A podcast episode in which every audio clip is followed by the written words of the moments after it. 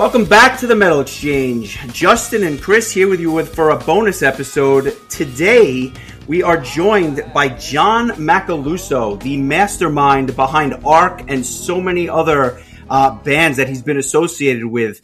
Uh, Chris, obviously, we spoke about Burn the Sun a couple of months ago, and I thought, what better guest to have with us than uh, the man that, that started Ark and, and obviously was behind the, the drum kit for so many other albums. So, John, I'll cut to you in one second. But Chris, how are you, man? Doing well, buddy. Doing well. How are you? I am. I'm doing great, and I, and I should note at the outset, it's uh, somebody's birthday today, and it, it's not me and it's not Chris. So, John, welcome to the Metal Exchange and happy birthday, my man. Thanks so much. 41. Unbelievable. Ah, yeah. My shoes are 41 years old. Yeah, man. Thanks so much. I turned 54 today. I can't Congratulations. You, you look great. Uh, you sound uh, obviously fantastic on the new Michael Romeo single. We'll get to that at the back end, but I want to, I want to kind of start at like the beginning. Obviously, you had been playing drums for, for some time before Ark. Um, how did you get involved with that project back in the late 90s and how did you kind of get the band together? How did that project get off the ground? I got to thank Joe Franco for pretty much getting me out of Commack to start a real drum career because I mean he was like my Joe Franco. Everybody knows Joe Franco, especially in New York. Um, he was my hero, still is. Uh, I took lessons from him, and I was just blown away because to me, Franco was like Eddie Van Halen. You know right. And then I heard he was coming to uh, a drum store in Long Island, and I started to study with him. From then, he would recommend me for gigs. So he recommended me for TNT. Right. Got, yeah. So in 1990, I started playing with TNT, and they're from Norway. So it was a lot of trips over to Norway, and we rehearsed in a school that was that was owned by the guys from a band called Conception, which was Roy Khan from Kamelot, yep. you know, and Tore Østby was the guitar player. So it was a school. So after the TNT rehearsals, um, TNT would go back uh, to the hotel, and I would stay and play floor hockey with uh, the guys in this this band Conception. Right. And me and the guitarist a couple of times we just started to um we say, hey, the equipment's here, let's jam. And the first thing we ever played, just me and him, was uh, Al Di Meola, Race with the Devil on a Spanish Highway.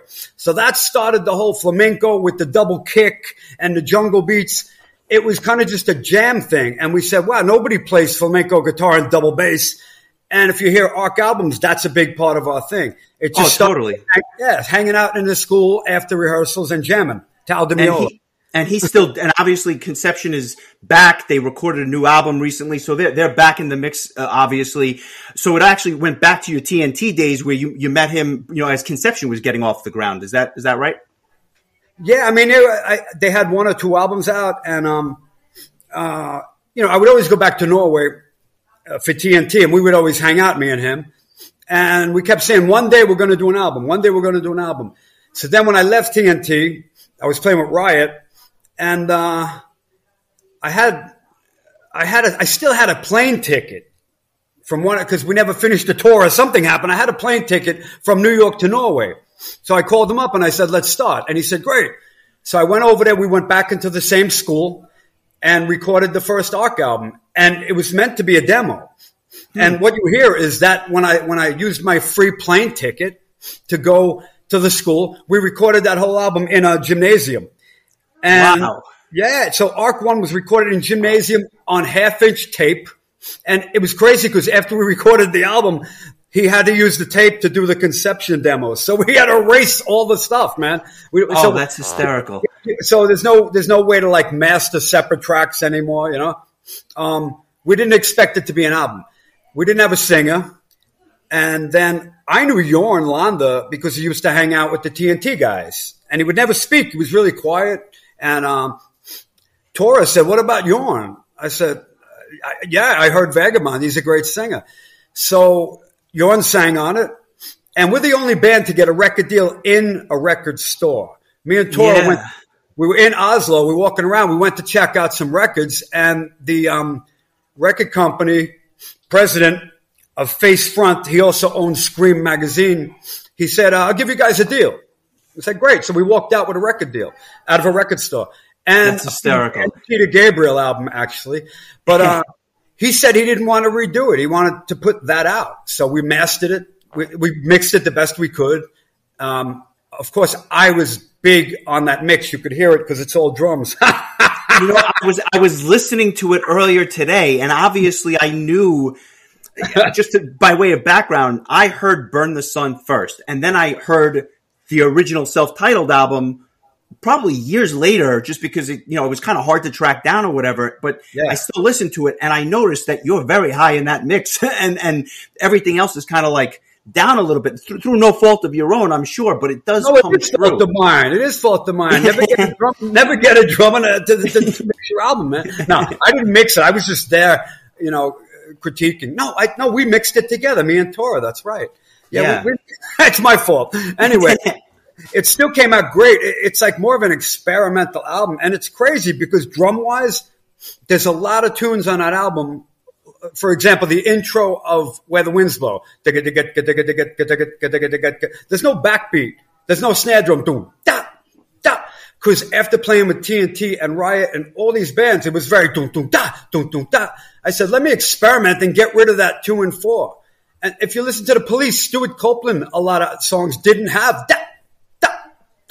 So we experimented with strange things like that, man, you know, and in a way, it's a groundbreaking album. I just wish, I just wish I didn't mix it myself.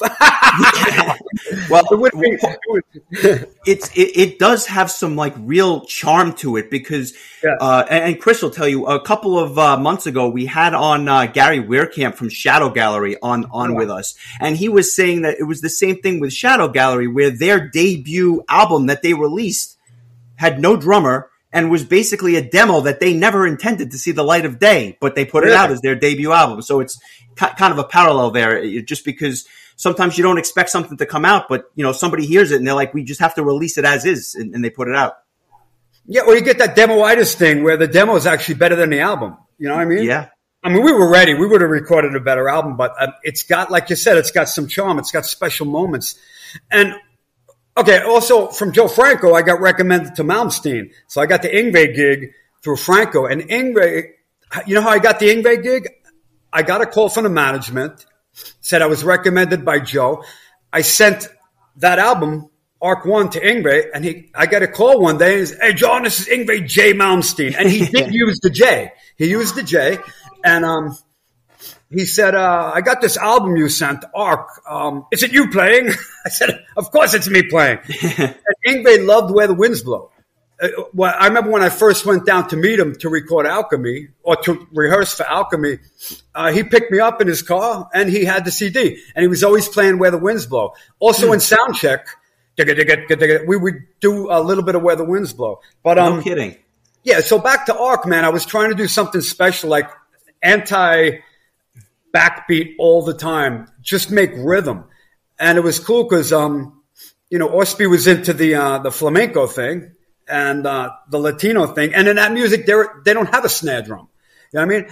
So little things like that stick out. And the intro of the album, this is cool. We recorded it in the school. One night we were having a couple of beers or many beers and I broke a beer bottle on the floor. So I just jumped on the floor. I put a drum head over it and some broken cymbals and we put a microphone on it and I recorded the intro of the album. That's so it's broken Heineken bottles with a drum head on top and a bunch of broken stuff put through a flanger. So before the very intro of the album, it's you could hear the glass rattling. yeah and, and it's one of the few stuff like albums that that. actually and it's one of the few albums that opens with a drum fill which which is why I knew you had something to do with to do with that as well because it's just so unorthodox Oh, that's in my contract. Every album has yeah, th- th- th- there you go. Um, how was the how was the debut received? Uh, you know, in the community because you would obviously get back in the studio fairly quickly to ret- to record "Burn the Sun."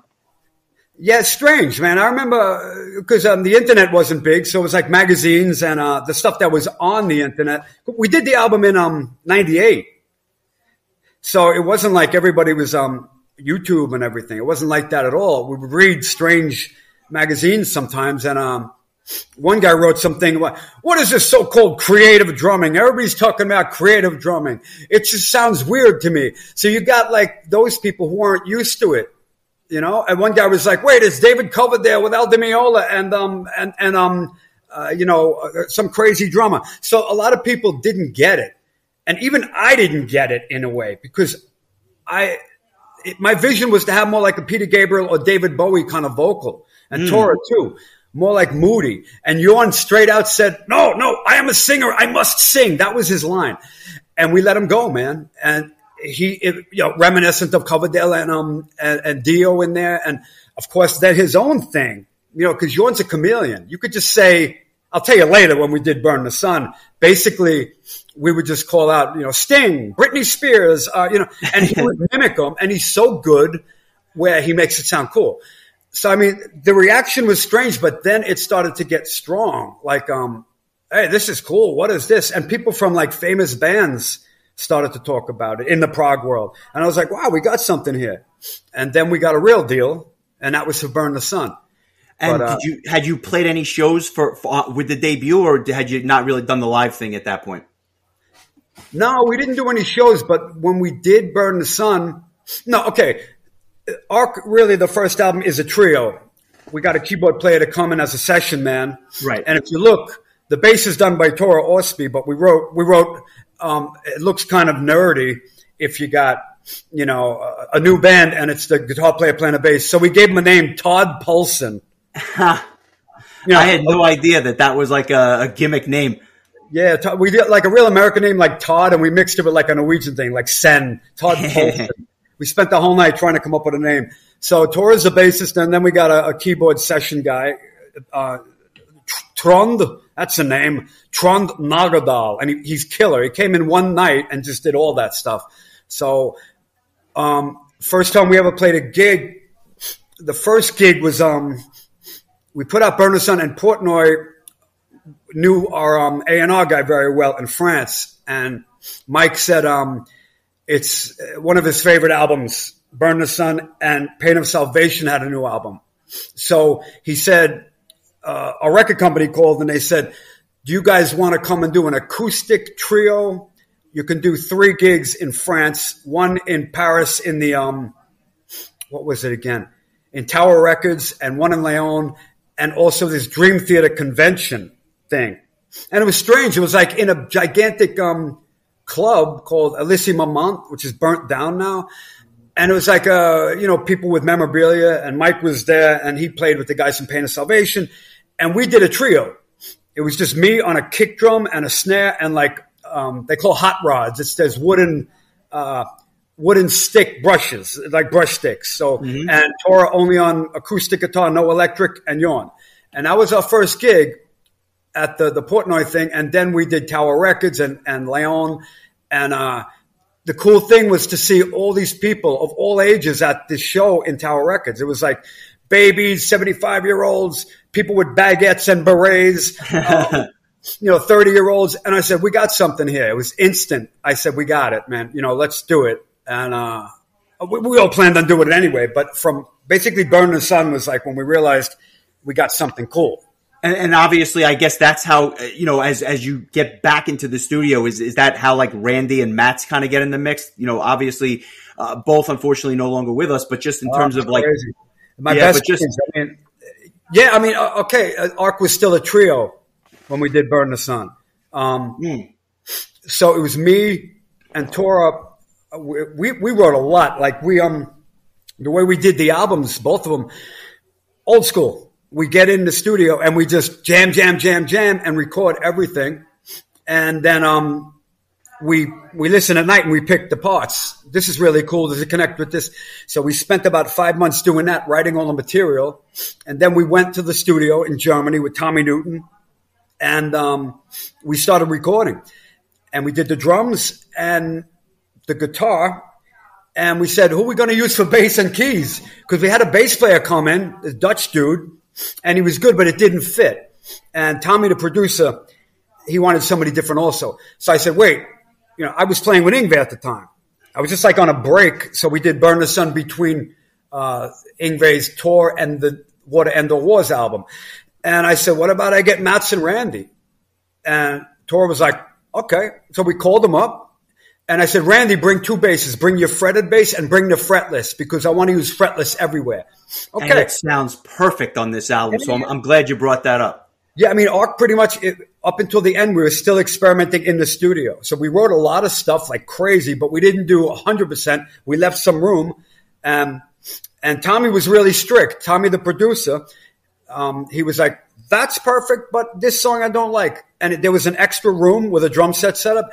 Get in the room and write something new. So me and Toro were there for months before Randy Mats or Jorn came. We recorded all the stuff, and then Randy flew over with his two basses, and uh, Mats flew over with his keys, and it was us four. And we just, it was like an assembly line because uh, couldn't be there yet. So finally, Jorn was there, and all five of us are there for the first time. And um, like an assembly line, we would um, at night. Tony, no, Tommy would have to take a break because he was recording all day. We'd go in. I would press record or Tor would press record. Um, Randy would do bass with Tommy in the day, and then me and Jorn were writing lyrics in the kitchen while Tor was working with Tommy recording keyboards at night.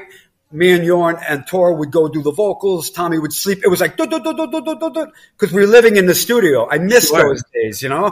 You know, there's no time. It's like being in the army. You you you know, you get up and fight when you're awake. yeah you know, so it was like one guy would sleep, the other guy would work, and that's how we did it, man. Boom, boom, boom, boom. And at the end, I just remember listening and I go, my God, I'm, we all looked at each other and we go, have you heard anything like this? Not in an arrogant way, in a real way. And we're like, no, what can you describe it as? I don't know. It's prog, but there's songs, you know? So, and, and I think that that's part of the, I mean, like I had said, you know, when we recorded our episode on this, you know, a couple of months ago, this to me is a desert album island because it sounds nothing like I had heard up to that point.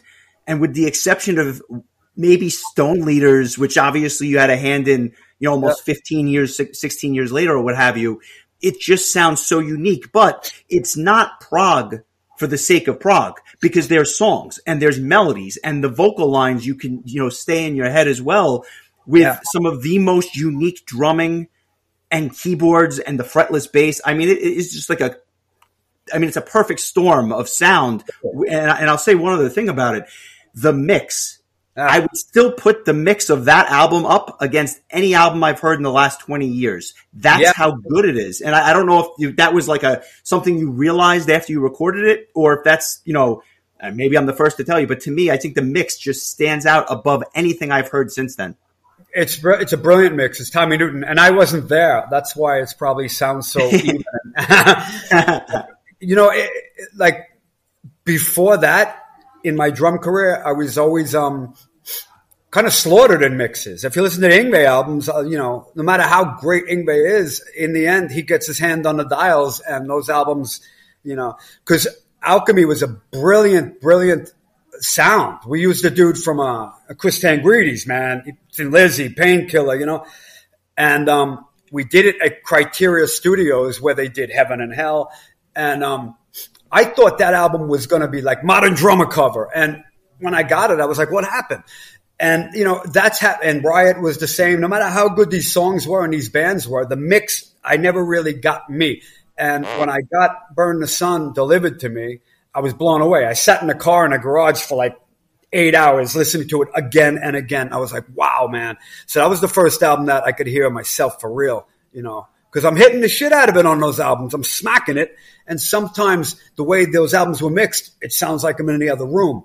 So yeah, I, you know, it's funny. I, even even when you, I, I, I was lucky enough to be in New York City when you and Jorn were playing with Yngwie, ah. you know, at, at, the Roseland Ballroom, and and oh, I remember. Good. Yeah, and it was. I mean, as a as a young Jorn fan, and who I was. I mean, obviously, I was a fan of Conception from from you know even before this, but as a fan of Ark and obviously some of Jorn's other work, even live, you couldn't even hear the mix so well from for you guys. That Jorn was down in the mix, and obviously the guitar is you know cranked up to fifteen, and and yep. even the drums. You could you. So I, it was a cool show. It just wasn't. You know, it wasn't the way I would have mixed it. I'll leave, I'll leave it at that. Yeah, yeah, yeah. I mean, um, yeah, I mean, it's a totally different head. The Ark music was something, um, pretty much if I want if I was going to spit on a cymbal, I wanted to hear it. you know what right, I mean? Right. And, and, and, and you do because you, I mean, like it's, it's, I, there's one. I I, I, I hear the, uh, the the coin that drops yeah, yeah. in in that in, in, that first track, and it's like it's one of the coolest sound effects I've ever heard in my life, and, and, and it was crystal clear, and it just like I said, everything popped, and, and I think that that's part of the allure. Never mind the fact that the songwriting was so good. Yeah, I mean, uh, the, the, mix is such a huge part of any album. You know what I mean? And yeah. that album, I'm, I'm, so proud of. To this day, I'm so happy with it. And people are discovering it now, man. You know, I get emails yeah, for, for, the time. first time. You know, it's like it's it's it's one of those things where it just people just cycle in and out, and they keep you know they once they gravitate towards it, they it never leaves their playlist. What's your favorite track?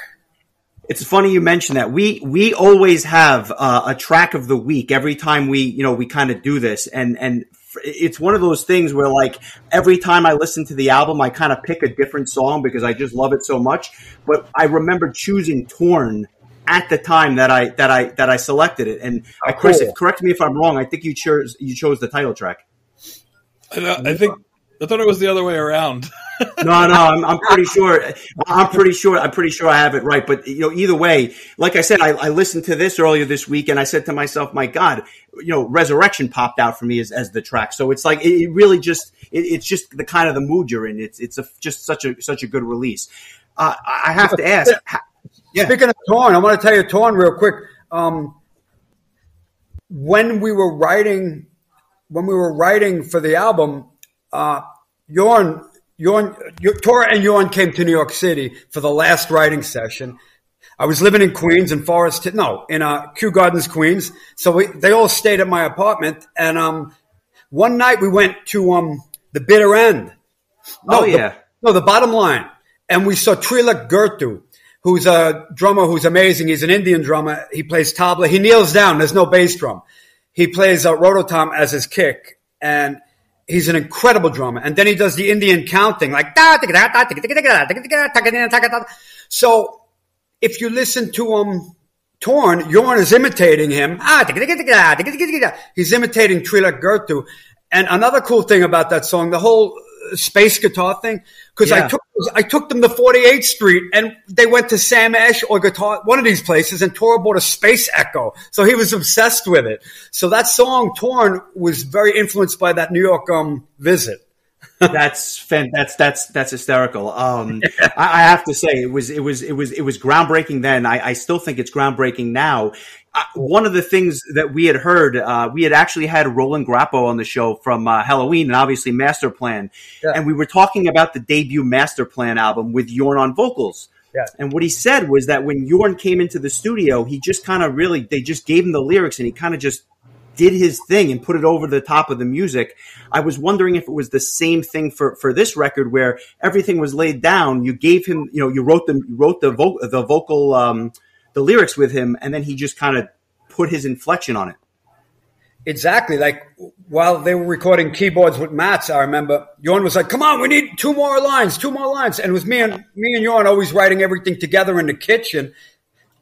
And one of the last songs we did was the vocals for Absolute Zero, and we had no idea what are we going to do. So I took a science book out of the the bookshelf, and you just started to reading solar flare, aurora, you know, and we took like these scientific terms, and I go, this goes with the title, Burn the Sun. So a lot of it is straight out of a science book, but just cut together. So the way we did it, we wrote the lyrics, me and Jorn, and then at night we would go in, and Tommy was sleeping some of the time, so I, it was done on two inch tape and the Studer, the old days. So you had to press record and play a split second before you recorded. So I was doing it and when I mentioned Britney Spears, I'm not joking around. Like, Tor, uh, hit, hit, hit, me, baby, one more time. He was singing it one day, and don't give up. And when we did, when we did, um, just a little, I go try that Britney Spears thing. Listen to the chorus. Don't give up the fight. Da, da, da, da. That's how he works. You give him lyrics, but let him go. I mean, there's no, we didn't have any melodies written. You just let Jorn go, and that's when that magic comes out. But and then we say Sting. So um, what's that song? So your face in a magazine. Feed the fire. Yeah. Total Sting. You know. And the cool thing, like that's why it's special. All of us working together, we were influencing each other. And if you listen to us out of Ark, we all sound different. So I think we helped each other in that thing. You know what? What was what was your inspiration, or I guess what were you listening to at the time that that I guess created some of these drum fills and some of these? I don't, I don't even know how to describe it because it, it just sounds nothing like any drums that I've heard on anything else. And and, and, since then, what what were your inspirations for this out for you know around this time? A lot, a lot of Bozzio, um, but not in music. He, he, was starting to get into this uh, um, solo drumming thing, but not drum solos like "Time to Go Get a Hot Dog" drum solo. Right, right. Trying to, make, trying to make music, trying to play melodies on drums. So I was listening to a lot of that, and you could hear it in um, on the first track, "Heal the Waters." Um, uh, no, you can hear it in "Waking Hour."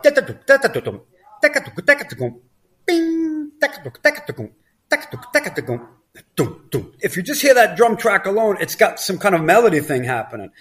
So the track was written on that. That's how we started that track. And that was very Bozzio.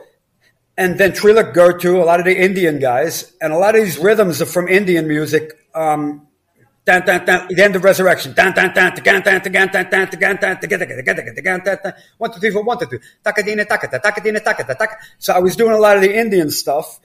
And then a band called Magma, which is a French prog band, and the drummer is the leader.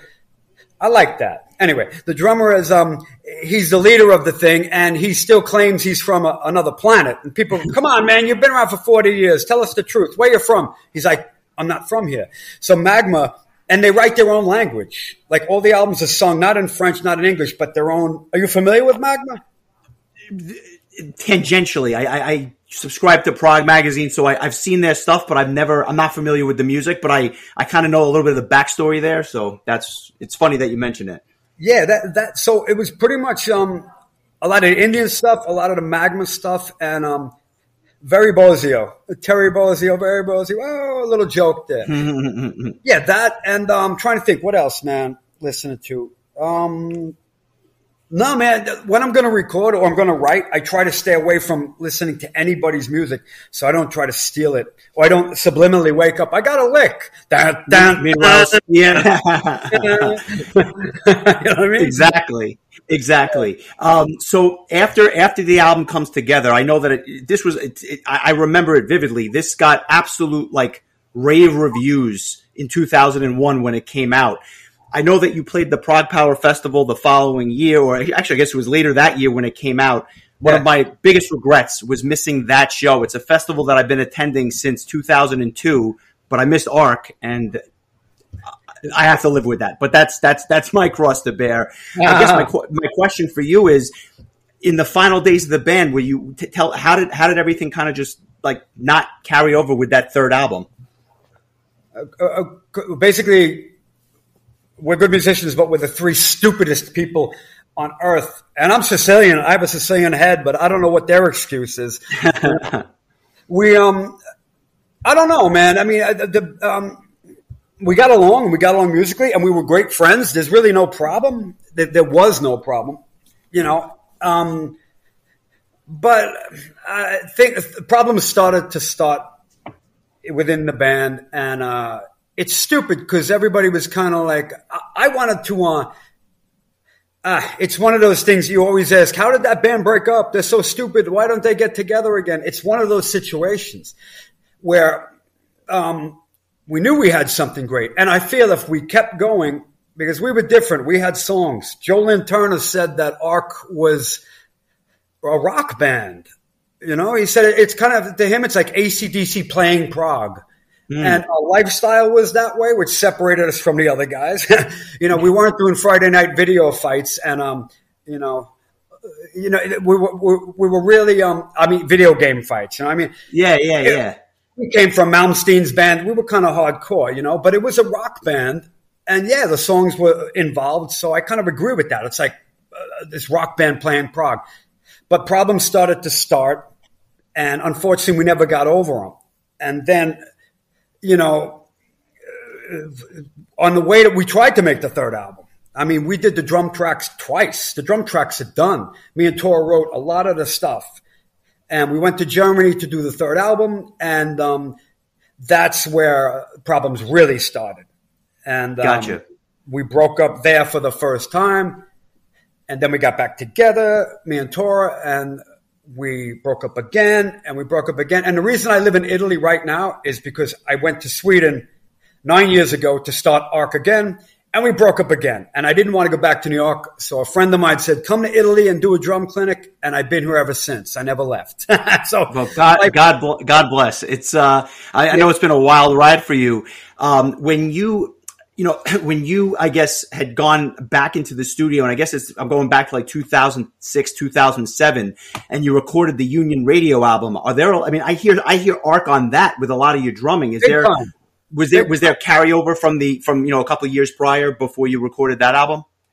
it wasn't like I said, you know, I have this left over. I was going to use it on the third Ark album. It's just because I'm not being like, uh, you know, me, me, me, me, but um, I was a big part of the writing process from drumming because a lot of Ark stuff started from a drum beat or or jamming.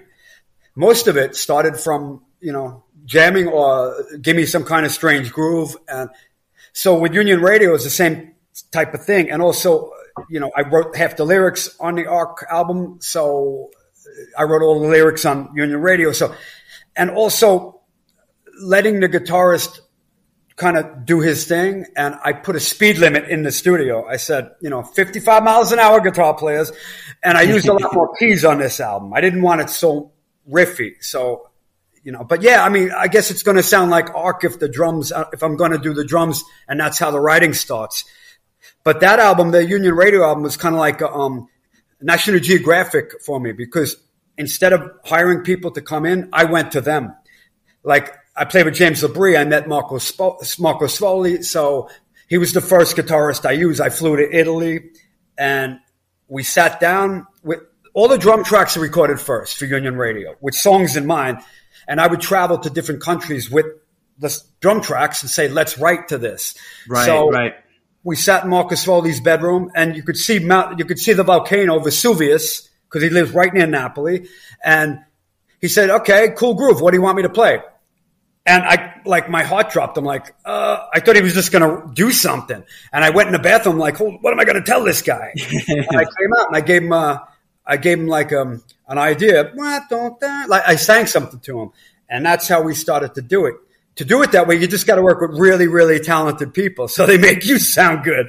But But you got a, I mean, you got an all-star cast on that album. I could go through the names, but I'll, I'll let people pull it up from themselves. But you got, I mean, you've got world-class vocalists on all Yeah. of these tracks, or, or and and uh, it really is amazing the the the cast that you have.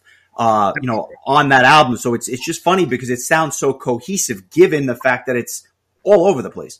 Yeah, yeah. I mean, uh, I mean, t- Vitalij Kuprij, Mike DiMeo, um, James LaBrie, Randy Colvin. It goes on. It, it, you, I always say this: you know who your real friends are when you have to move. Like Saturday morning, hey, could you help me move? Your real friend comes to help you move, and when you have to make a solo album. Yeah, there, that there you go. I Yeah. haven't had the I haven't had the experience of the latter, but having having been in that first spot, I can only imagine what it's like. But job well done. I, I want to kind of transition, I guess, to to you know something I had mentioned earlier. Um, in 2019, you had released Stone Leaders, which to me was Stone always the second coming of Ark. Everything down from everything from Dino Jelusić, who may as well be the second coming of Jørn Lande, in my opinion, or, or, or when he wants to be. I mean, he can do he can do so much so much stuff, obviously. But that album uh, was was the closest thing I've ever heard to Burn the Sun, which is Oh, the biggest compliment I can give it.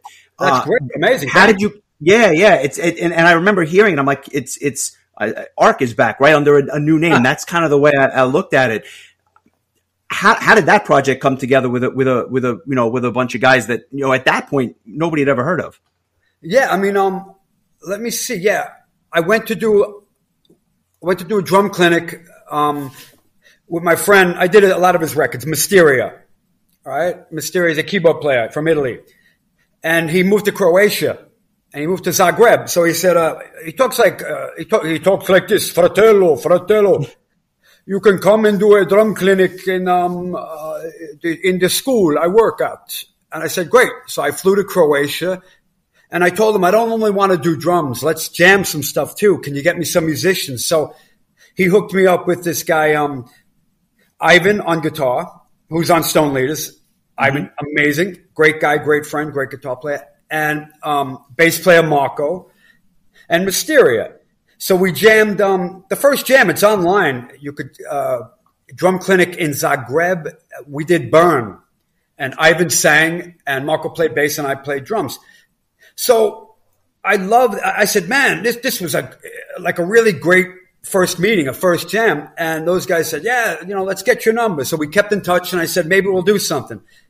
So when I, I don't know, we just started to talk, me and Ivan, and we said, let's start. So Ivan flew here. We started to write riffs, and then I flew to Croatia. We started to write, I, I wrote lyrics, and um, Ivan was going to sing everything. And when we went into the studio to sing, um, I said, we need some more keys. We need keys, man. And instead of having like a five piece band, because in those days, there was still hopes of touring, you know, not like now with all the COVID and everything. So I said, wouldn't it be great if we knew a keyboard player who could sing? And he goes, I know one, this guy Dino. And I said, call him up. So Dino came in and he said, what do you want me to play? And I said, just play something and sing. Boom. And he, he ripped it up. I was like, okay. So Ivan was like, oh, I'm cool with two vocals. And I said, my favorite band is The Who. Townshend and Daltrey sing. Let's do a double vocal band.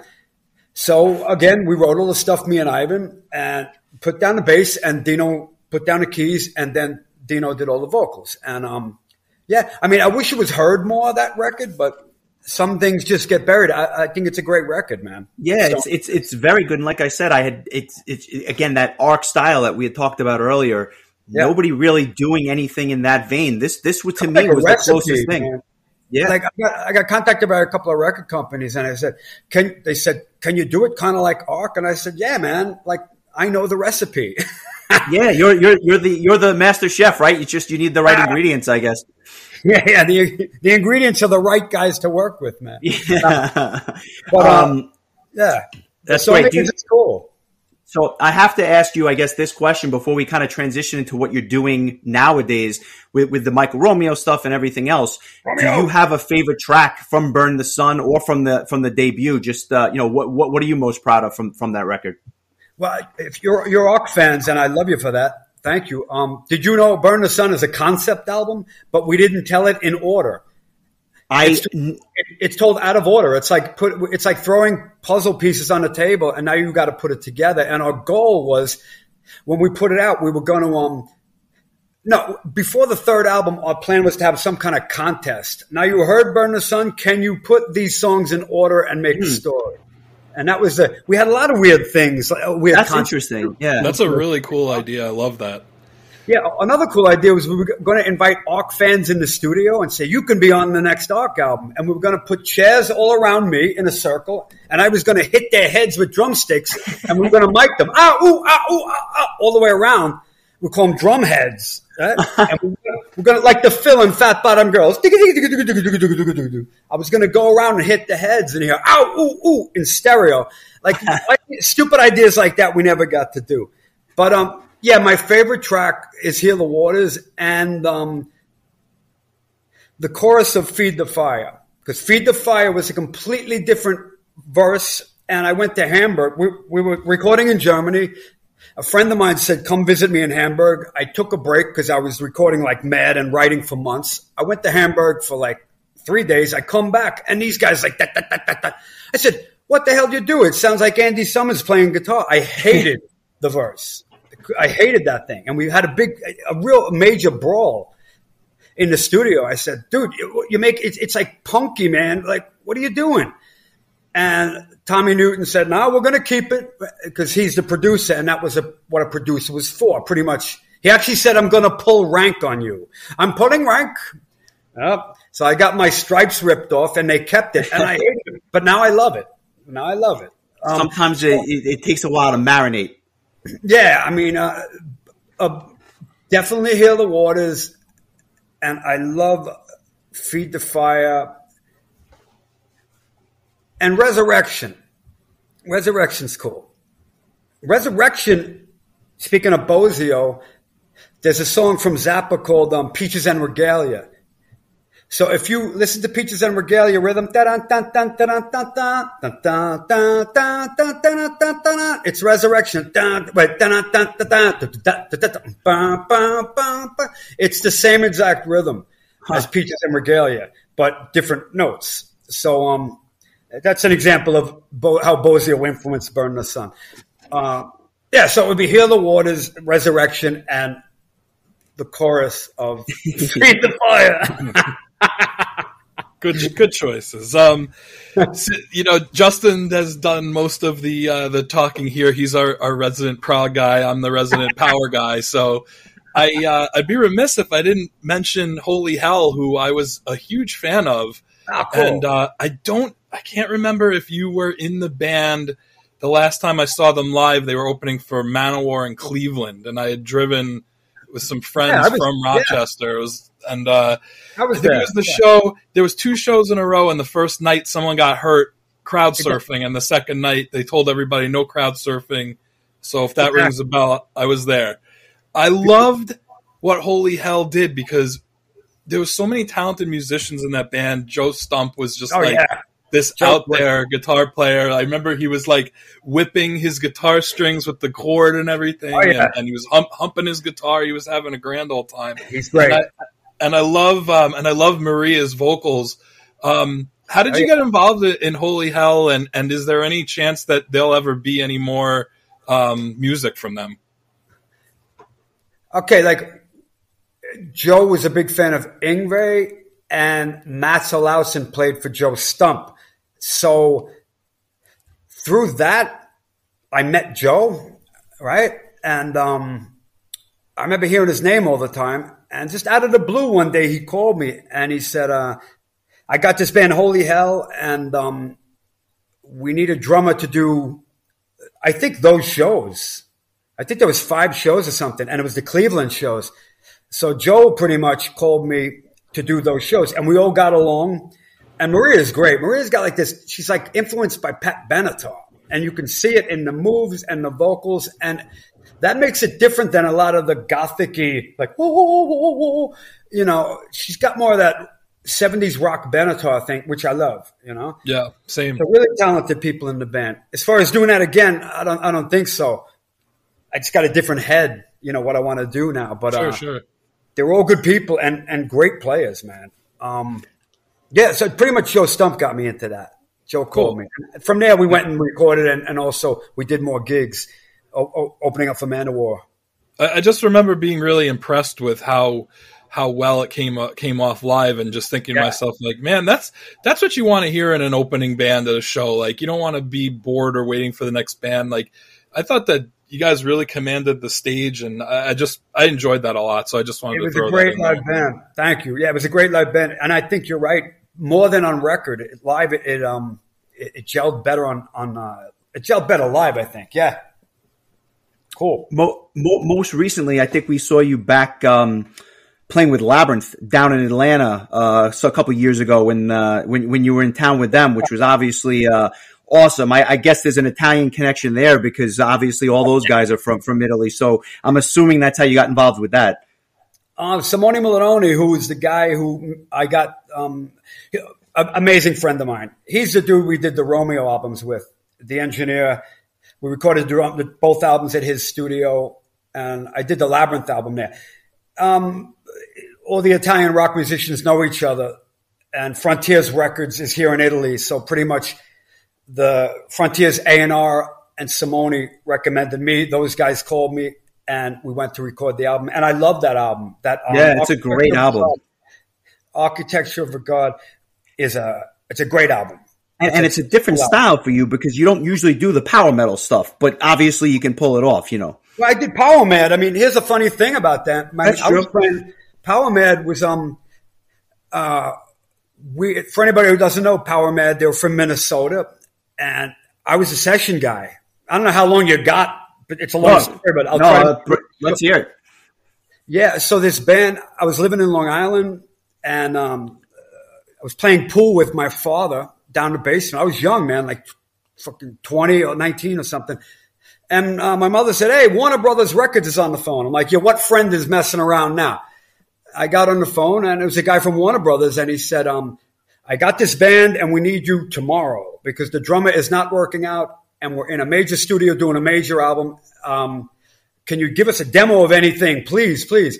So the next day I went to Artie, which is that music recording school in, in Long Island. Yep. I just recorded drum tracks, but with a professional sound. I sent it to the guys.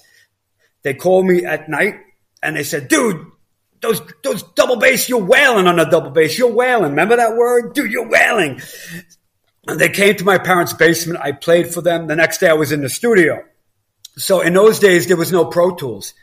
If you had a 12 minute song, you got to play from start to finish. Yep. And that's where, that's where it was, man. I just got there and I hear, digga, digga, digga, digga, digga. I'm like, oh, this is going to be hell because I have to play the whole thing. And then there's some crazy time signatures. So I'm in the studio setting the drums up and there's this dude sitting in the control room with the band. I'm like, who's he? Oh, that's the drummer. He's going to tell you what to play. I'm like, oh my God. Not only do you got to record from start to finish, there's no punching, but now I got a guy telling me what I got to do. I'm ch- thank God I went to music school because I chart, I can, I can read. So I Right. charted everything. And after the whole take, the guy would come in, you got to do it again because you missed that drum fill. And it, it was crazy. So While he himself, it's not working out with. So obviously, it's like taking orders from, uh, you know, It's yeah, it was tough. So we did it, and um, the funny thing is, after the whole album was recorded, they called me to do the tour. I was like, "Why didn't you let me play my stuff?" So anyway, so we, we got a gig with David Lynch in, in the movie Wild at Heart, and David Lynch, he brilliant. Nothing's over until it's over. He finished Wild at Heart with Nicolas Cage and Laura Dern, and then he heard Slaughterhouse, which, which the song that we did, and he loved the song so much he wrote us into the movie. So we all flew to um, we flew to L.A. We went in this place called uh, the Palomino, and uh, they they named it the Hurricane Club, and we worked with David Lynch and Nicolas Cage. It was amazing, amazing experience. But that song Slaughterhouse, the big Labyrinth album, they have a song called Feel, and it's an instrumental. It's like it's it's pretty much the same thing as that Power Mad, and I didn't know that. I, so when I got the gig to record the album, I was sitting in the kitchen with um, uh, the guitar player Carlo, uh, and he says, uh, he says this song "Feel." It's kind of power metal, but it's it's dancey. We got the idea from some band that was in this movie, and he pulled it up. I said, "Dude, that's me. I'm sitting in your kitchen, and you're talking about our song." He goes, "Get out of here!" I said, "Yeah." So I was playing a power metal stuff in '88, 1988, and this is only like three or four years ago, where we're sitting in his kitchen. yeah, yeah, small world. I go, dude, could I, could you? I go, let me just make a suggestion. Instead of everything being digga, digga, digga, digga, digga, digga, I said, if you listen to Burn the Sun, the song is like absolute zero. It's still digga, digga, digga, but it, I do like drum and bass jungle beats. And he goes, I love it. So cool. So our plan was to not only do that. And if you hear some of the tracks on Architecture of a God, I'm doing drum and bassy stuff. And also it's the first album where I used acoustic and electric drums together. So there's some electronic percussion on that. And, uh, yeah, so Burn the Sun again. I, I used to walk around New York City and, um, one night I walked into a place, a place called the Z Bar and I saw this guy, Jojo Mayer, ripping up this jungle drum and bass stuff live. Like, and I said, oh my God, that's where I got the influence of, um, Absolute Zero. So uh, pretty much that Burn the Sun, I, I still take things from that. You know what I mean? That's Which like I mean, which which which I guess is a testament to the album's strength, right? Because if you're still if those if those ideas are still ingrained twenty Yeah. years later, you, you you struck gold, right? And and that's that's what I've always said in terms of just like Yeah, the thank you. esteem that that level is, you know, that that album is in. Um, let's just talk about obviously next month you have the Michael Romeo album coming out, War of the Worlds Part Two, uh, follow up to his effort from. Uh, yeah, yeah, it's right, right, right. It's uh, March 25th. Yeah. March 25th. I'm sorry. Originally, it was coming out in February. I think they pushed it back to yeah. March 25th. You're absolutely right. Um, been about four years since uh, the first part. Uh, what what can fans expect uh, out of part two? a better kick drum sound. no, I love the kick drum sound of the first one, but man, Simone again, Simone Mularoni, man, he's just we're a team. He's such an amazing engineer. Everything on those albums alive. It's not samples and stuff. Like a lot of the metal bands, it's all sample now. Mm-hmm. That's like hours and hours and days of days of getting a drum sound, you know, and really fuck, really like going for a sound and, and um, you know, making it sound huge and making it sound modern at the same time. It's not easy, but he's brilliant. And as far as this album, the second album, the Romeo album, I mean, it's just incredible. The songs are better, in my opinion. He's ripping it up. I mean, he's always ripping it up, but he, he's really playing stuff that not many guitar players have ever played before. And when he solos, you know, he doubles everything. So every solo he does, he's doing the same exact thing on top of that. That's, that's pretty that's, hardcore.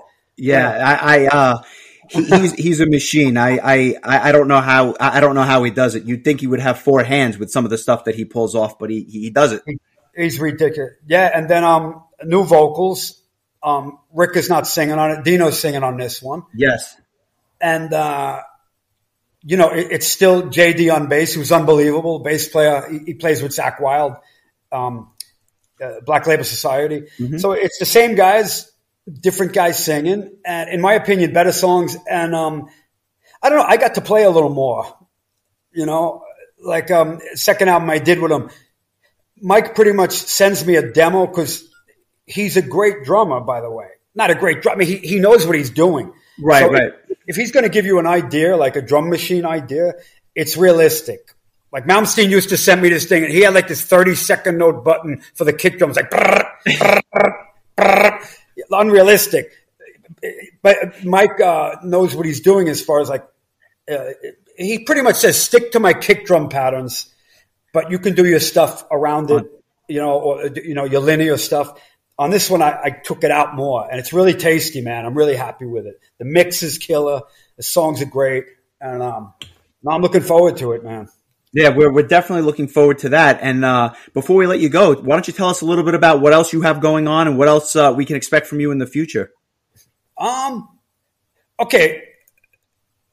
There's a little Ark surprise. We're not getting together. It's not a third album, but in the near future, you'll see the name Ark happening. And it's something I'm really super, super excited about because Ark is my baby. And I, you know, it's something I'm just really psyched about. So anybody who's into Ark, there's something cooking, but I can't say unfortunately. But it's not a third album. That's okay, not, that's it. No. Is um, I I um, I, I'm excited. I'm curious, and I'll just leave it. I'll leave it at that for now. Uh, so there's something something brewing with with that name, which which which will be fun. Um, yeah. What about you? What else do you have going on in the in the in the uh, not so distant future? ever since this lockdown thing, it actually helped me out when when they let us out because like all the, all the, musicians were, you know, everybody was sitting in and making albums, and then when they got out, they needed people to record. They needed a drummer. So, uh, in a in a, in a strange way, the damn disease helped me. Right. know, I've been recording like crazy, but that that has started to slow down a bit. I also think people are still up in the air, paranoid. They don't, you know, I've done some gigs and sometimes it's packed and sometimes it's 10 people. So it's very unpredictable. So between recording and gigging being so strange, um, I decided I'm going to do my second drum book. So I have a new drum book. I'm doing it. It comes with a video and it's killer. It's all on linear drumming. Linear drumming you'll hear all over the Ark and, and Mike Romeo albums. It's kind of like when between the kick and snare, you hear strange patterns between bells and cymbals and everything, filling in the holes and also playing melody on the cymbals, but you're still keeping that original drum beat. So the band loves you. The band will not kick right. you out doing linear. So I got the linear book coming out. It's called United Sounds of Separation. Ooh, good one. I like it. I yeah. like it. I like it. And when is there a release date on that at this point, or uh, still to be determined? I wish, man. I mean, I'm, every day I'm, I'm trying to finish it. Obviously, that's no. but now I got a deadline. Like I have to get it done by um, springtime. Has to be finished, and I'm hoping to release it summer or definitely by the fall. And I'm awesome. really, I'm really happy with this thing, man. So pretty much, I'm diving back into the education thing, and I hope things open up again and we could really start rocking shows, you know. But to me, it's like in 1976 after Jaws came out, you know, everybody went in Robert Moses and Jones Beach. We all jumped in the water. But after that movie, at least for three years, you wouldn't even put your foot in the water. So I think some would argue you shouldn't go back to Jones Beach now, but for different reasons. But that's that's a that's a story for it's a story for another podcast. Uh, John, I, I want to obviously on behalf of uh, Chris and myself, we want to thank you for joining us. It's been an absolute pleasure. Uh, I'm glad to see that. Um, I'm glad to see that you're doing well. I'm looking forward to uh, the drum book. Obviously, um, the Romeo album coming out in a couple of weeks, and uh, when you have when you when you know when you have some time, maybe jump on with us again. Yeah, man. Anytime you want. And um, when I come back to New York, maybe we'll hang. I'll meet you guys. Sound, gonna, sounds good. Hit me up and uh, we'll we'll get together. Yeah, you're both. Um, you're in Long Island still, and you're in what? Where, where were you guys living? I forgot. Yeah, I'm in, I'm in Floral Park, uh, down on Long Island, and uh, Chris over here is uh, way upstate, but uh, maybe yeah. he can venture oh, down. I live in, in Rochester. I'm like oh. an hour and a half away from Canada. All right. Go to Canada, you get the good beer. They got the Moosehead, and it's like, you know, the really strong stuff. It's worth driving over the border. No, don't drive any over. I love Moosehead. I don't yeah. think they'll let me over the border. no, that ain't happening. Cheers, John. Have a great one. Yeah, there you go. Have a have a ha- ha- enjoy the birthday. Have a good one, and uh, we'll catch Happy you birthday. soon. Beautiful. Thanks, guys. Thanks, Thank you, John. Bye.